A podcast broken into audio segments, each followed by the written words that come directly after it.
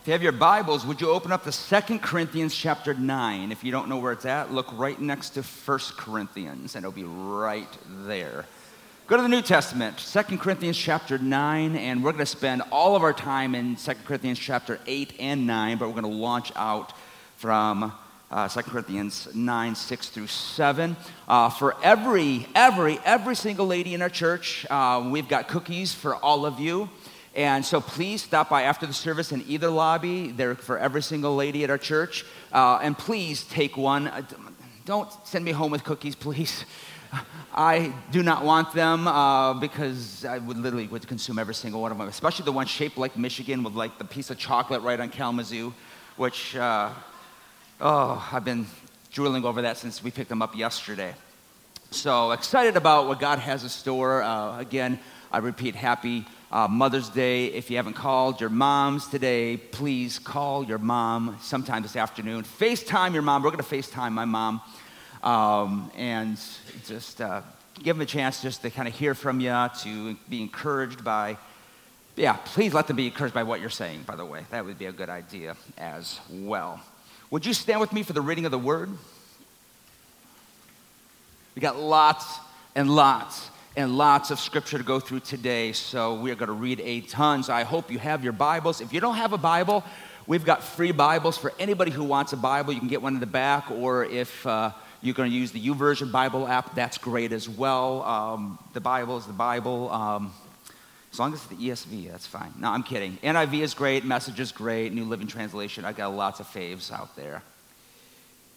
2 Corinthians 9 6 says, The point is this Whoever sows sparingly will also reap sparingly. Whoever sows bountifully, that's a great word, will reap bountifully. Each one must give as he has decided in his heart, not reluctantly, not under compulsion, for God loves a cheerful giver.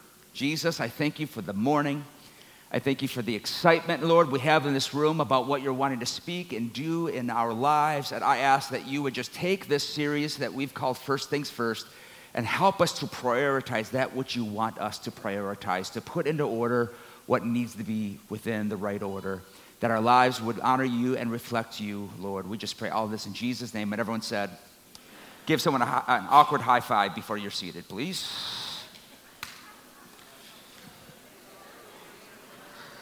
Gotta love the awkwardness.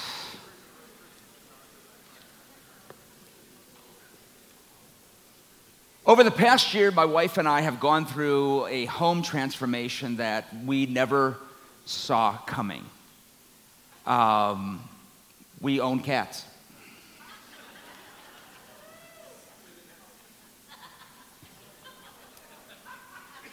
Now, people ask, and we get this all the time, how did it happen? Like, well, first we stole our daughter's cat. She just said thank you. It's really true we kept, we kept having to, to, to babysit, cat sit, I don't know what you call it, uh, Moses, that's his name, little Moses. And uh, I got to the point where we just literally text my daughter and her husband, uh, we're keeping him, and we don't lie. So we've kept Moses. And then back in March, it was, I remember March 5th, we went to a cat sanctuary, which sounds weird to say that out loud. Um, we went to a cat sanctuary where they roam free. And so we walk into this room because they're like, maybe we'll adopt, uh, adopt a cat and fi- try to find a cat looks kind of like Moses. We, Moses needs a little brother, a little sister. Why we thought that, we do not know. And uh, so we walk in this room, and there's like 15 cats, and the only one to walk up to us and start cuddling with us is just look just like Moses. And so we adopted him, and now this, this cat, this poor guy, he was in a litter of seven that was abandoned on the side of a road in a box. I know. I was going to take them all home with me, but no, I'm not that guy. So we adopt him, and I'm like, what's his name? They said, well, we, we named all the cats after the Donnie and Marie show. I'm like, I, I rebuke that in the name of Jesus. So we named him Boaz. Why Boaz? Because that's what my dad wanted to name me, and my mom said, Harold, no, no, no, no. We're calling him David and I just thank mom for that. So, uh, if there's anybody named Boaz, by the way, I apologize for what I just said. God bless you. Uh, but we have Moses and Boaz, and I don't know if you've ever had cats in your home. You just got to know this about all cats: is, is they're demonically possessed. All of them. Mine just manifest between three and six in the morning. So even this morning, I'm like, boys, boys, just, just stop. I'm out, I'm literally three or four o'clock in the morning, spraying them with water. They settle down. I walk in the room, and all of a sudden, they're just everywhere all over again. And so uh, that's why Jesus said in Scripture, this kind only comes out by prayer and fasting. And so that's just how we navigate our cats, is we deal with demons every morning. So, but when we brought Boaz into the, into the fold, so to speak, again, we adopted him. He was in a room of 15 cats, which is a lot of cats. And I had noticed in the room that when we walked in, there was one bowl and one little thing of water. And so when we get home with Boaz, we start, you know, we, we bought a second little thing. So there's one for Moses, one for Boaz that he can eat out of, and two different water um, bowls. And then for some reason, we also have a little water fountain for the, why they need multiple water sources, I do not understand. I just say yes. And so, happy Mother's Day. but we know where it's like we put the food out, and Boaz runs to the food and he eats it, and then starts pushing Mo- Mo- Moses out of the way and start eating his food. And so we had noticed over the next few days, it's like he will wolf his food down. And I'm like, little buddy, we, this stuff is always out. And because you know he understands what I'm saying, obviously. And it, he just would consume it, and then he's got to push Moses out of the way and get his food. And we're like, what is going on? And I'm thinking to myself, it's, it's because of what he was exposed to. All he knew is there's one bowl, and unless you go and you eat, you're not going to get anything left over because everybody else is going to take it. And it's almost like this poverty mentality and honestly, I've, I've, seen it as a bit of a revelation about, I think, how a number of us deal with the things that we own and the things that we have is that we take everything and we will hoard on everything and we will collect things and we will hold on to that which we think is ours because if we at all relinquish our grip on it, then somebody's going to take it from us. Someone's going to ask that of us. And so we just have to keep taking and taking and taking and taking, not recognizing that God has not called us to be takers, but God has called us to be givers. He's never called the church to be hoarders. He's called us to be givers. In fact, if you really study the scriptures, I, I, was kind of astounded this week. I just began to kind of look some things up and just kind of study some things, and I realized that the term giving or the idea of giving is actually mentioned 10 times more than prayer in scripture. 10 times more. And in fact, some of us think, like, what's the key word in Scripture? We would say love, but giving is actually mentioned three times more than love in Scripture. It breaks my brain that over 2,100 times giving is mentioned. It is a, it is a point of, of, of, of not just contention, but attention that Scripture is trying to give into our lives. God has called us to be givers. That's why I want to uh, present a message that's simply called Choose to be Generous. And my heart is through this series, we've got one more week left of the series, that we are going to light a fresh fire of generosity within our church. I love the term generosity. I know that some of you don't, but the word generosity means to give more than expected. And so last week, and when I painted my, my illustration from last week, if you were here, I didn't realize how much overspray. So I've got this nice little line on the platform here. But last week we talked about three type of givers. We talked about those that grip it. We talk about those that tip it. What do we mean? It means if God if God was good that week, then we might give God a 20 spot in the offering. We might give God a 10 spot in the offering. We might give God the spare change. But we want to get to the place where we give our lives and everything that we are to God. And so I want us to get that fresh fire of generosity within our spirits regarding the things of God. I love what Proverbs says in 1124, and it says in the message, the world of the generous gets larger and larger, and the world of the stingy gets smaller and smaller. I love it. The world of the generous, as we give and as we walk in, gener- in, generosity, it opens us up not just to the more the blessings of God, but more opportunities to bless people because you have been blessed to be a blessing. And this really follows along uh, Malachi chapter 3, where God says, Test me in the tithe. And he says, and if you, he says, for those that don't give, you're under a curse. And I remember hearing that preached with such harshness years ago. And then I really looked at the scripture and I realized I don't think it's God that's cursing people. I think that what God is saying, that when you're stingy, you are shrinking your world. That your stinginess, it's not God cursing, it's we curse ourselves. With, we're being stingy and we reap stinginess. But God says that when we're generous, it opens up the world around us and gets larger. The next verse, verse 25 in the NIV says, A generous person will prosper, for whoever refreshes others will become refreshed. Now, that word prosper is a funky word when we talk about Christianity because how many of you heard the term prosperity preachers? Anybody? Okay, yeah, y- y'all, everyone with trauma in their, in their lives raises their hands. You have seen the TV preachers and the people that will talk about, man, you give God $10, He will automatically give you $100. Or if you are not rich, then you're not living in the blessing. I've heard all of that weird stuff, and some of you are like, what do you do with that, Pastor Dave? I block the channel. It's that easy. I don't play games with it because it's it's a manipulation of Christianity. But that word prosper comes up that when we give, that God will prosper his people. But that word prosperity, it doesn't mean to make you rich, it means to push forward. So, a generous person will push forward. Push forward in what? I believe a generous person is going to push forward in breakthrough, will push forward in freedom, will push forward in peace, will, will push forward in joy, will push forward in love. I believe that God gets behind you when you are generous, that God gets behind you to nudge you and to push you and to drive you forward. So, whatever you move in generosity, it means that God will move in and push you forward. Psalm chapter 112, verse 5. Good will come to those who are generous and lend freely and who conduct their affairs with justice. I love this word in 1 Timothy 6 out of the message.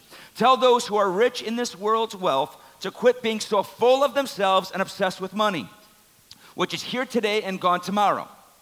Tell them to go after God. Well, there's a word. Go after God. Tell your neighbor right now, go after God. And treat your mother good today. Tell them to go after God who piles on all the riches we could ever imagine. Tell them to go after God who piles on the riches, to do good, to be rich in helping others, to be extravagantly generous. If they do that, then they'll have the coolest church around. If they do that, they will have the biggest bank account. If they do that, then the world will revere them. They'll make a great name in their church and the community. No, if they do that, they will build a treasury that will last, gaining life that is truly life. In other words, when you give, you will build the life that God has actually designed for you to have. Because it won't be about you, it'll be about God. You see, I want you to understand this that giving is a way of life, it's not a moment of benevolence. We're not tipping God. When we give, we give because it's just the way of living. This is how God created us. We're here to give. That's why Jesus says in Acts chapter 20, verse uh, 35, the Apostle Paul quotes Jesus by saying, It is more blessed to give than to receive. That word blessed in the original language means an internal joy regardless of circumstance.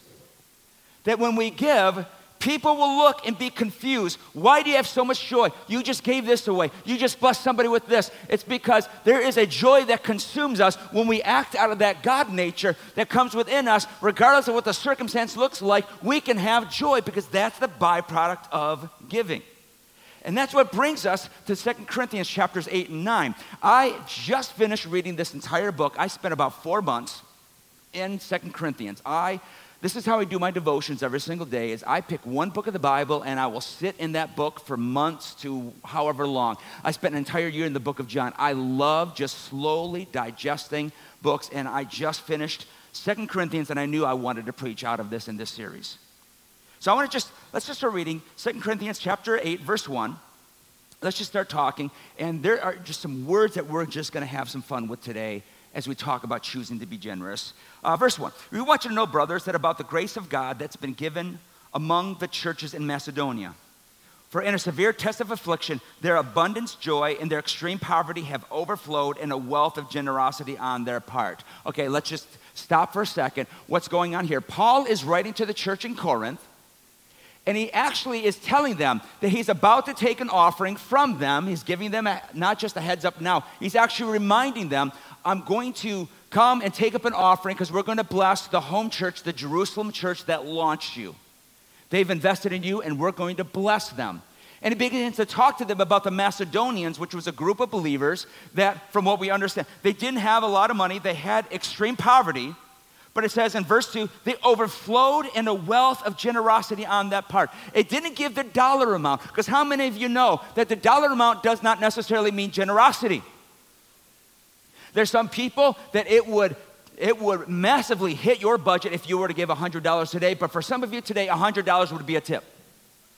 Some of you are like, who are those people? No clue. Verse 3 For they gave be according to their means, as I could testify, and beyond their means of their own accord. There's a great word. They weren't manipulated. They didn't have to listen to somebody on a screen, somebody twist their arms. Someone did, I didn't have to play a video in order, in order to kind of get the emotions going to make you to give. It says, gave of their own accord, begging us earnestly for the favor of taking part in the relief of the saints. And this is not as we expected, but they gave of themselves first to the Lord and then by the will of God to us. Accordingly, we urge Titus that he had started, as he had started, so he should complete among you this act of grace. But as you excel in everything, in faith, in speech, in knowledge, in all earnestness, and in our love for you, see that you excel in this act of grace also. I say this not as a command, but to prove by the earnestness of others that your love also is genuine. For you know the grace of our Lord Jesus Christ, that he was rich, yet for your sake he became poor, so that by you his poverty might, you might become rich. And in this matter, I give my judgment. This benefits you who a year ago started not only to do this work, but also the desire to do it. So now finish doing it as well, that your readiness in desiring it may be matched by your completing it out of what you have. For if the readiness is there, it is acceptable according to the person, not according to what he does not have. Now we're going to just stop right there. We're going to keep going in just a second. Paul is really digging down deep into the heart of the Corinth church. And what he's trying to do is to get down into their internal motivation. Because I want you to understand when it comes to giving, your motivation matters. Your motivation matters. I grew up at a church where our pastor used to always say that God wants you to be a cheerful giver, but he will take money from a grouch. And y'all eye rolled it just as much as I still eye roll that statement. But I want you to understand something. God does care if you're a grouch.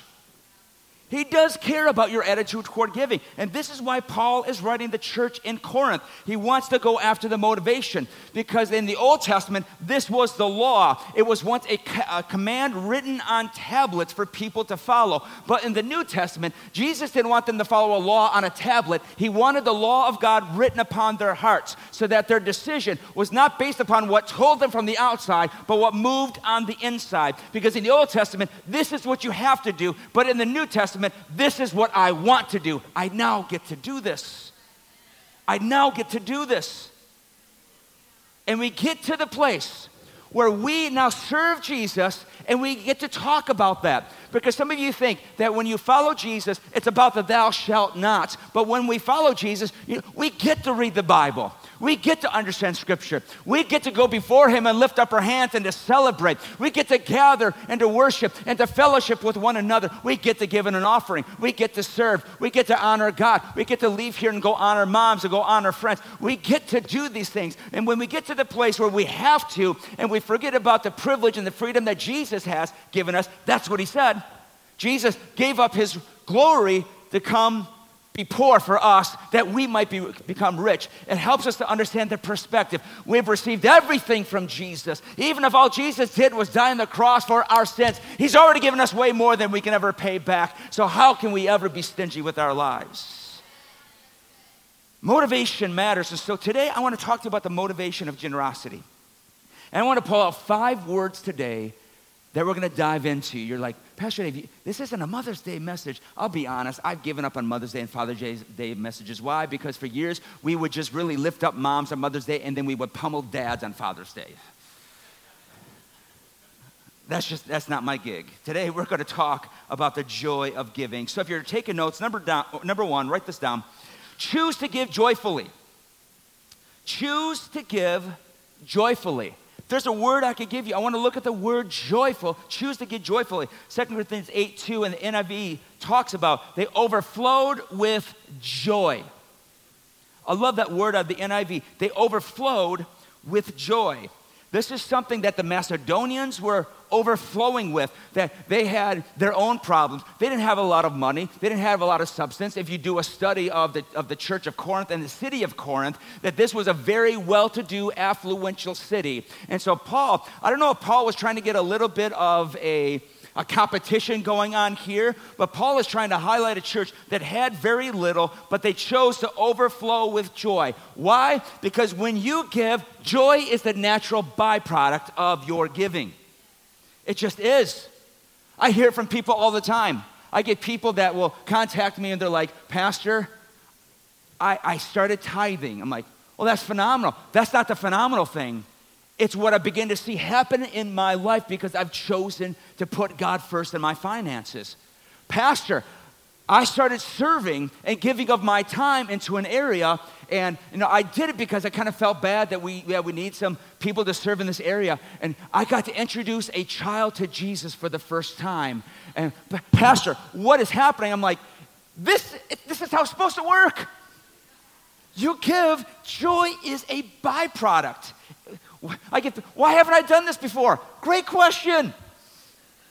But now that you're doing it, you're going to see that joy is a byproduct of giving. I love that. 2 Corinthians 9, verse 7. We read that earlier. It says, Each one must give as he's decided in his heart, not reluctantly, not under compulsion, for God loves a cheerful giver. That word cheerful in the Greek language, it's hilarios. Do you want to know what word we get from that? Man, you guys are amazing Greek scholars. You get the word hilarious. It's, it's this idea that when we give, sometimes we get this overwhelming place of joy. We're like, well, well, what if you never really get anything back? We're not here, we don't give to get back. We give to bless, knowing that the blessings of God just follow obedience. And it's and the world looks at it and the world says, that just doesn't make sense. It doesn't make sense that people would enjoy giving. It confuses people's minds.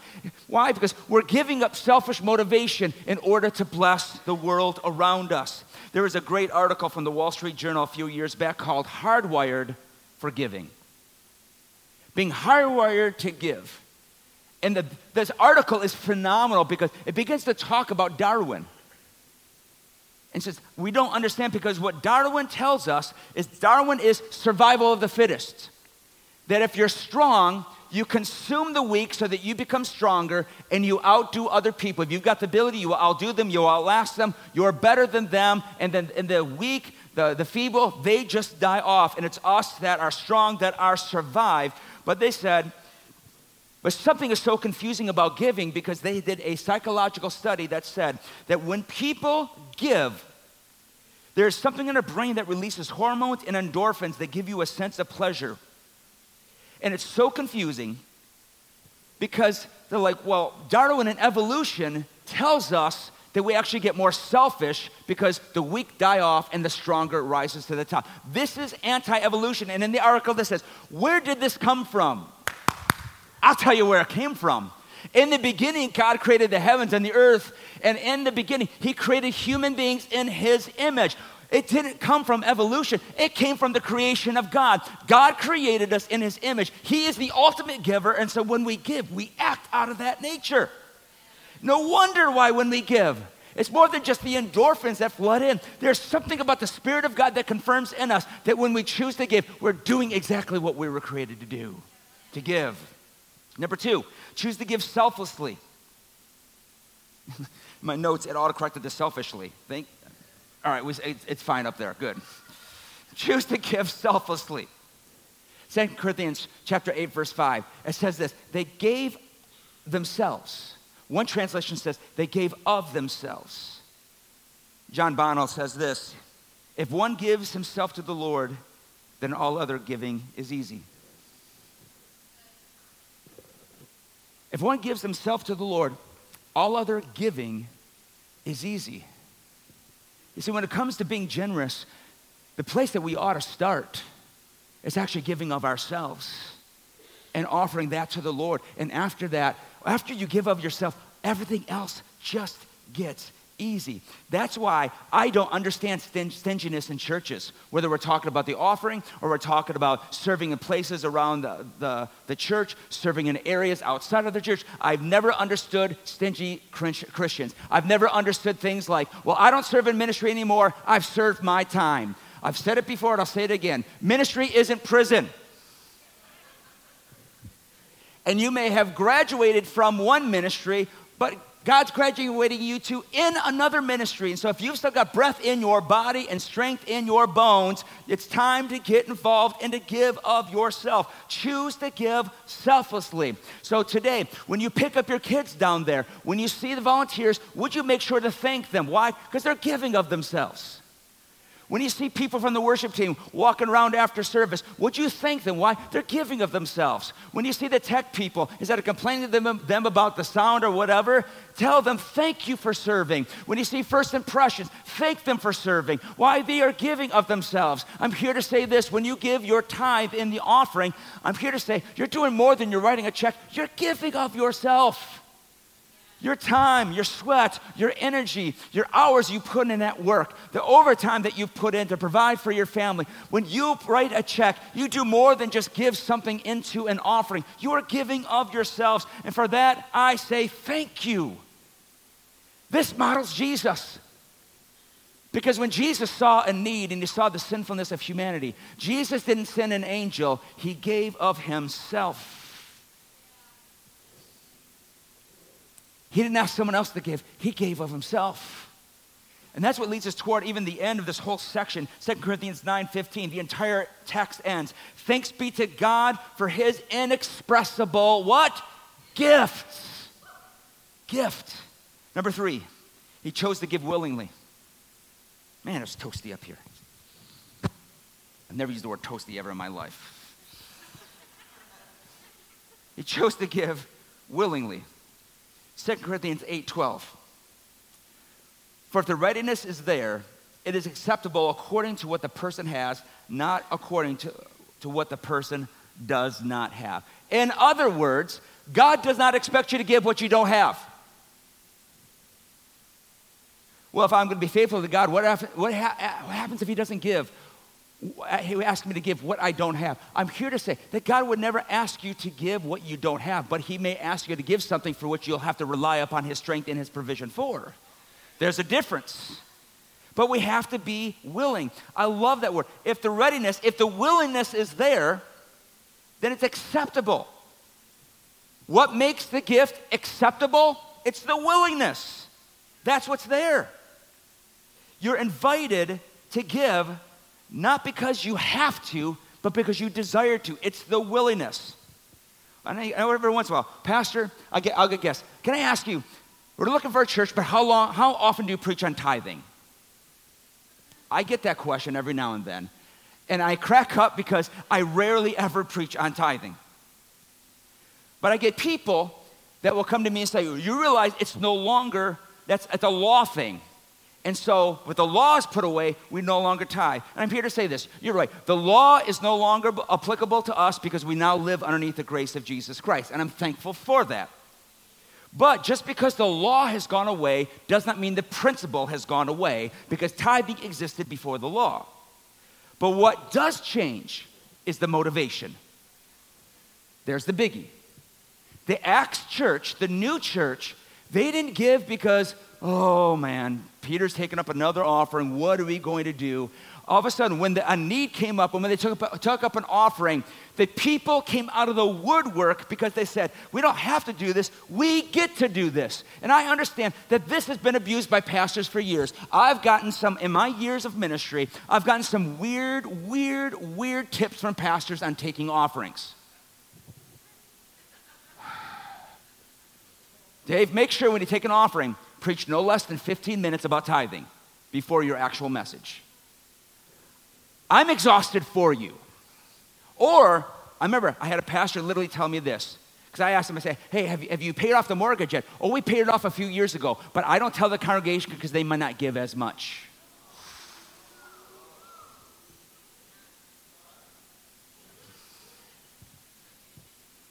Well, what about projects? Well, yeah, we, we talk about projects, but we never talk about the completion because they might stop giving. I'm here to say that's not stewardship, that's manipulation. And I'm telling you what, I've got on my phone presently, as of right now, I've got 71 projects around this, this building and on the outside, from the parking lot all the way to carpet and paint, all sorts. And obviously, the paint I got to fix uh, sometime this week. I got 71 projects, and I'm here to say, as we give, you know what? The last thing I'm going to do is hide needs from you, but at the same time, I would never hide anything because it's a joy to not just give, but to see the see the fruition of that gift. We're going to celebrate everything that we accomplish, everything that we do, and we're going to do it not to try to stop you from giving to say we don't have to give, but when we have the joy and we've got the willingness, we want to keep seeding and keep going. Why? Because still people need to come to know Jesus. People need to know how much Jesus loves them, and people need to continue to be sent out from this place into the far reaches of this world. We're going to keep being willing, and as we are willing, God's going to multiply things. God's going to do things, and we will not do it in a way that is out of compulsion. The scripture says it's not out of compulsion, but willing and joyful to seed into the kingdom of God. I said this last week and I'll say it again. If you don't like this message and you're going to leave, just if you leave, wherever you go, tithe when you get there. Pour, when you, pour into that ministry when you get there because we're here to build the kingdom of God and not our own little empires. Number four, choose to give intentionally. Choose to give intentionally. Paul told the church, see that you excel, verse uh, 7 of uh, 2 Corinthians 8, see that you excel in this act of giving. In the ESV, it talks about the act of grace. But he tells them, you guys are crushing it in faith, in speech, in knowledge, in earnestness, and in love. You're crushing it in these areas, but don't ever forget that you're also to crush it in this act of giving. Don't stop giving. Don't stop being a part of things. Some of y'all want to, you still want to do the drop boxes. You want to drop off the check. That's phenomenal. Some of you still want to drop off the cash. That's phenomenal. Some of you want to feed little pennies in there, and that will drive Pastor Marty nuts on Mondays, and I find that funny every single time.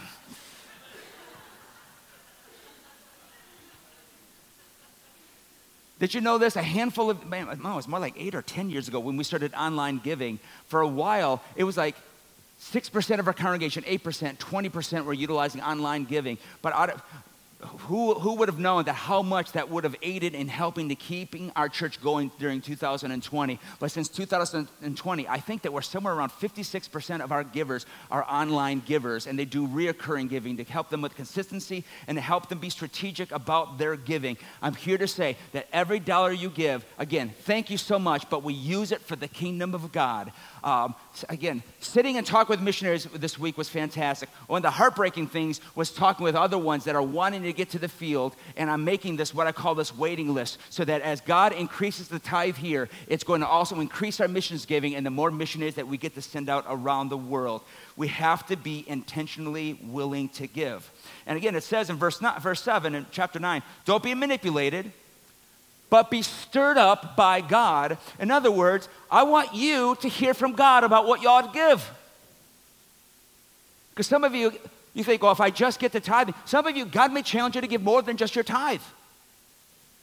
God may want you to give above and beyond. That has been a desire of our hearts for years is we don't want to stop at tithing. We want to give above because it's about the kingdom of God. And I love what it says in 2 Corinthians 9, verse 11.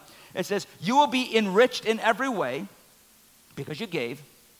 In every way, to be generous in every way. You have been enriched. God will make you rich to be generous. Now, I want to be careful about that. Pastor Dave, TV preacher. The word rich means in the original language to have more than you need. Because it's sometimes that God needs to enrich you not with what's in the bank account, but sometimes that when you're going through the biggest depression of your life, that you don't need to be enriched with money, you need to be enriched with joy. And when you've gone through heartbreak, in that moment, it's not that you need to be enriched with finances, you need to be enriched with peace. And we have the God who enriches us in every way so that we can give it away. What does God give you? God doesn't just give you just enough joy, He gives you abundant joy so that when you meet somebody who needs joy, you can give it to them. Why does God give you extra peace? It's not just so you can stockpile it in your pockets. I don't want you to be Boaz and just you're feeding on it, feeding on it. I'm just going to hold it to myself. Some of y'all need to get the spirit of Boaz off your life. That cat, goodness gracious. But God gives you the peace so that when He instills it in you and you walk up to somebody, how's your day going? Not good. This has happened. That's happened. This person left me. This happened. Don't, you don't just simply say thoughts and prayers and you walk away, but you get to say, you know what? The Lord has given me something that I want to breathe into your life. Man, God has healed me in order to heal others. God has delivered me to deliver others. What He puts in your life, put into the people around you. He has made you rich in every way so we can bless people, so that we can be, in verse 11, in the NIV, we can be generous on every occasion. That every moment, God, that you would put so many blessings upon our congregation that in every moment of every day, as a need were to come up to them, that they could be so full that they would be ready to be generous. See, it doesn't take faith to give God what's kind of left in your life. It takes faith to put God first and to offer Him who we are so that He can fill us so that we can offer what we have. And we could talk about that with our time, we could talk about that with our talents. Some of y'all need to some of y'all need to join some ministry. We call them teams. You need to join a ministry, serve once a month. First impressions, serve once a month. Some of you guys have giftings with little ones. And I want you to understand something. We don't do babysitting at K First. If you want to get one of our pastors fired up, call Kids Ministry Babysitting and you will get us fired up. It's kind of like uh, the other day, I was at a going away party and this kid walked in in a Dallas Cowboy shirt. I got fired up. I told him to turn it inside out and he's like, Who are you? we don't babysit down there. We speak over babies. We pray over them. We love on them. We pour into our children. We teach them the scriptures. We sing over their lives. We teach them songs. We want them to become disciples of Christ at the most early age. Why? Because they deserve the gospel as much as we deserve the gospel. But we need people that will give of their time, people that will give of their talents. Some of y'all are great musicians. You need to volunteer. Some of you are not great singers. You should not volunteer here, but volunteer elsewhere. Some of y'all need to volunteer your touch. What do I mean? You've got these smartphones. And some of you are great about posting things on social media. What about being great on every single day and using that touch phone to begin to send a message to somebody's life? Lord, would you lay somebody on my heart today and send a message of encouragement? To send a word. You're reading the scripture. Who can I send this scripture to today? To send a word of healing. To send a word of comfort. Oh my word, this in the middle of what our first service at our statewide meetings, one of our, one of our missionaries from the church, he came over to me during and he put his arm around me and he says, I know we're praying for the new ordination candidates right now. He says, but I felt led that God wanted me to give you a word for you and your church for the upcoming decade. And I just sat in a puddle of tears with him giving me something so timely. Don't be selfish with what God gives you pour it out because you won't understand the type of transformation you could bring. And obviously, time, talents, touch, and the tithe. Bring it into the storehouse because and see that not through your giving that God does not supply to the world around us. Scripture says in 2 Corinthians 9, verse 9 through 10. As it's written, He has distributed freely. He has given to the poor. His righteousness endures forever. He who supplies seed to the sower and bread for food will supply and multiply your seed for sowing and increase the harvest of your righteousness. Now, I want you to note something that it doesn't say that he gives seed to everybody, he's giving seeds to the giver. Why does it say that he gives seed to the sower? The person who just sowed put seed in the ground. Why would he give them more seed? Why? Because he's able to trust the people with what he's put in their hands. If they've been faithful with it before, they're going to be faithful again. You want to have God entrust you with more? Be faithful with what he's already given you. And it says, See that he will not enlarge the harvest of your righteousness. So let's be intentional. Lastly, Emily, I need you to play piano, so I'll shut up. Number five. Choose to give thankfully. Choose to give thankfully. Chapter 2, uh, chapter 9, verse 14. while they long for you and pray for you because of the surpassing grace upon you. The surpassing grace. He is talking to the, current, the church in Corinth about the surpassing grace of giving that's upon their life, and he is actually thanking them. And he's thanking them, but also recognizing that you're able to give because Christ Jesus gave per, first. He became poor that we might become rich. And have we truly thought about how much Jesus has done for us? I love the word out of Psalms 116. What shall I render to the Lord for all of his benefits toward me? In other words, how can we repay God for all that he's done for us? I wouldn't even know where to start. But one thing I do is I start with where I'm at and I give.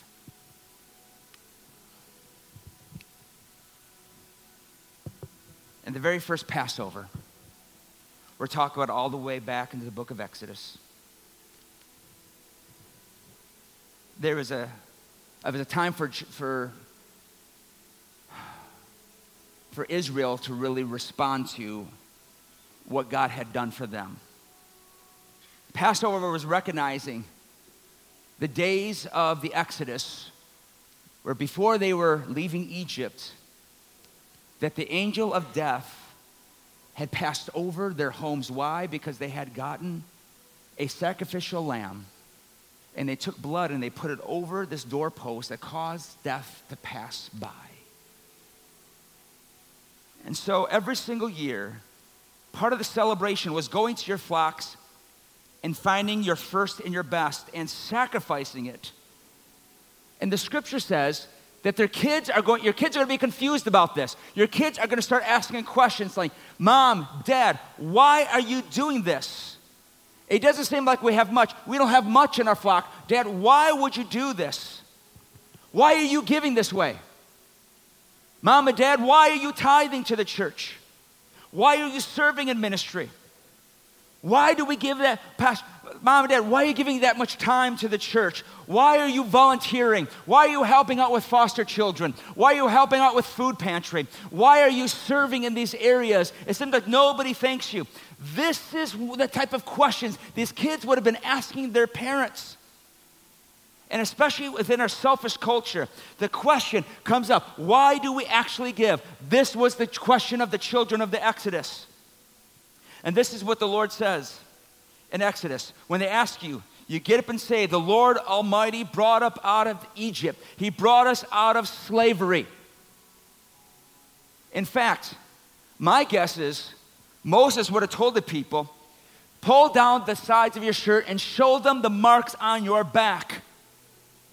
Show them where you came from and how much God has set you free and make them help them to realize that we give to honor the one that set you free.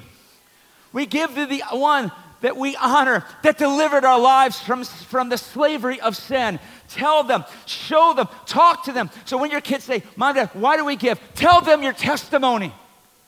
Tell them what Tell them what Jesus has delivered you from. Well, Pastor, my kids are teenagers. I don't want my kids to ever know where we came from. You know what? Your kids may need to know. They need, they need the stories. They need to know the heritage. They need to know what has happened in the past. But what they need to know is the one that pulled you out of that is the same one that could deliver them today. We give because He gave. We are delivered because He delivered us. And it's out of that mentality that we get to be generous with everything within our hands. When you realize what Jesus has done, how can we ever hold back? So we're going to test this.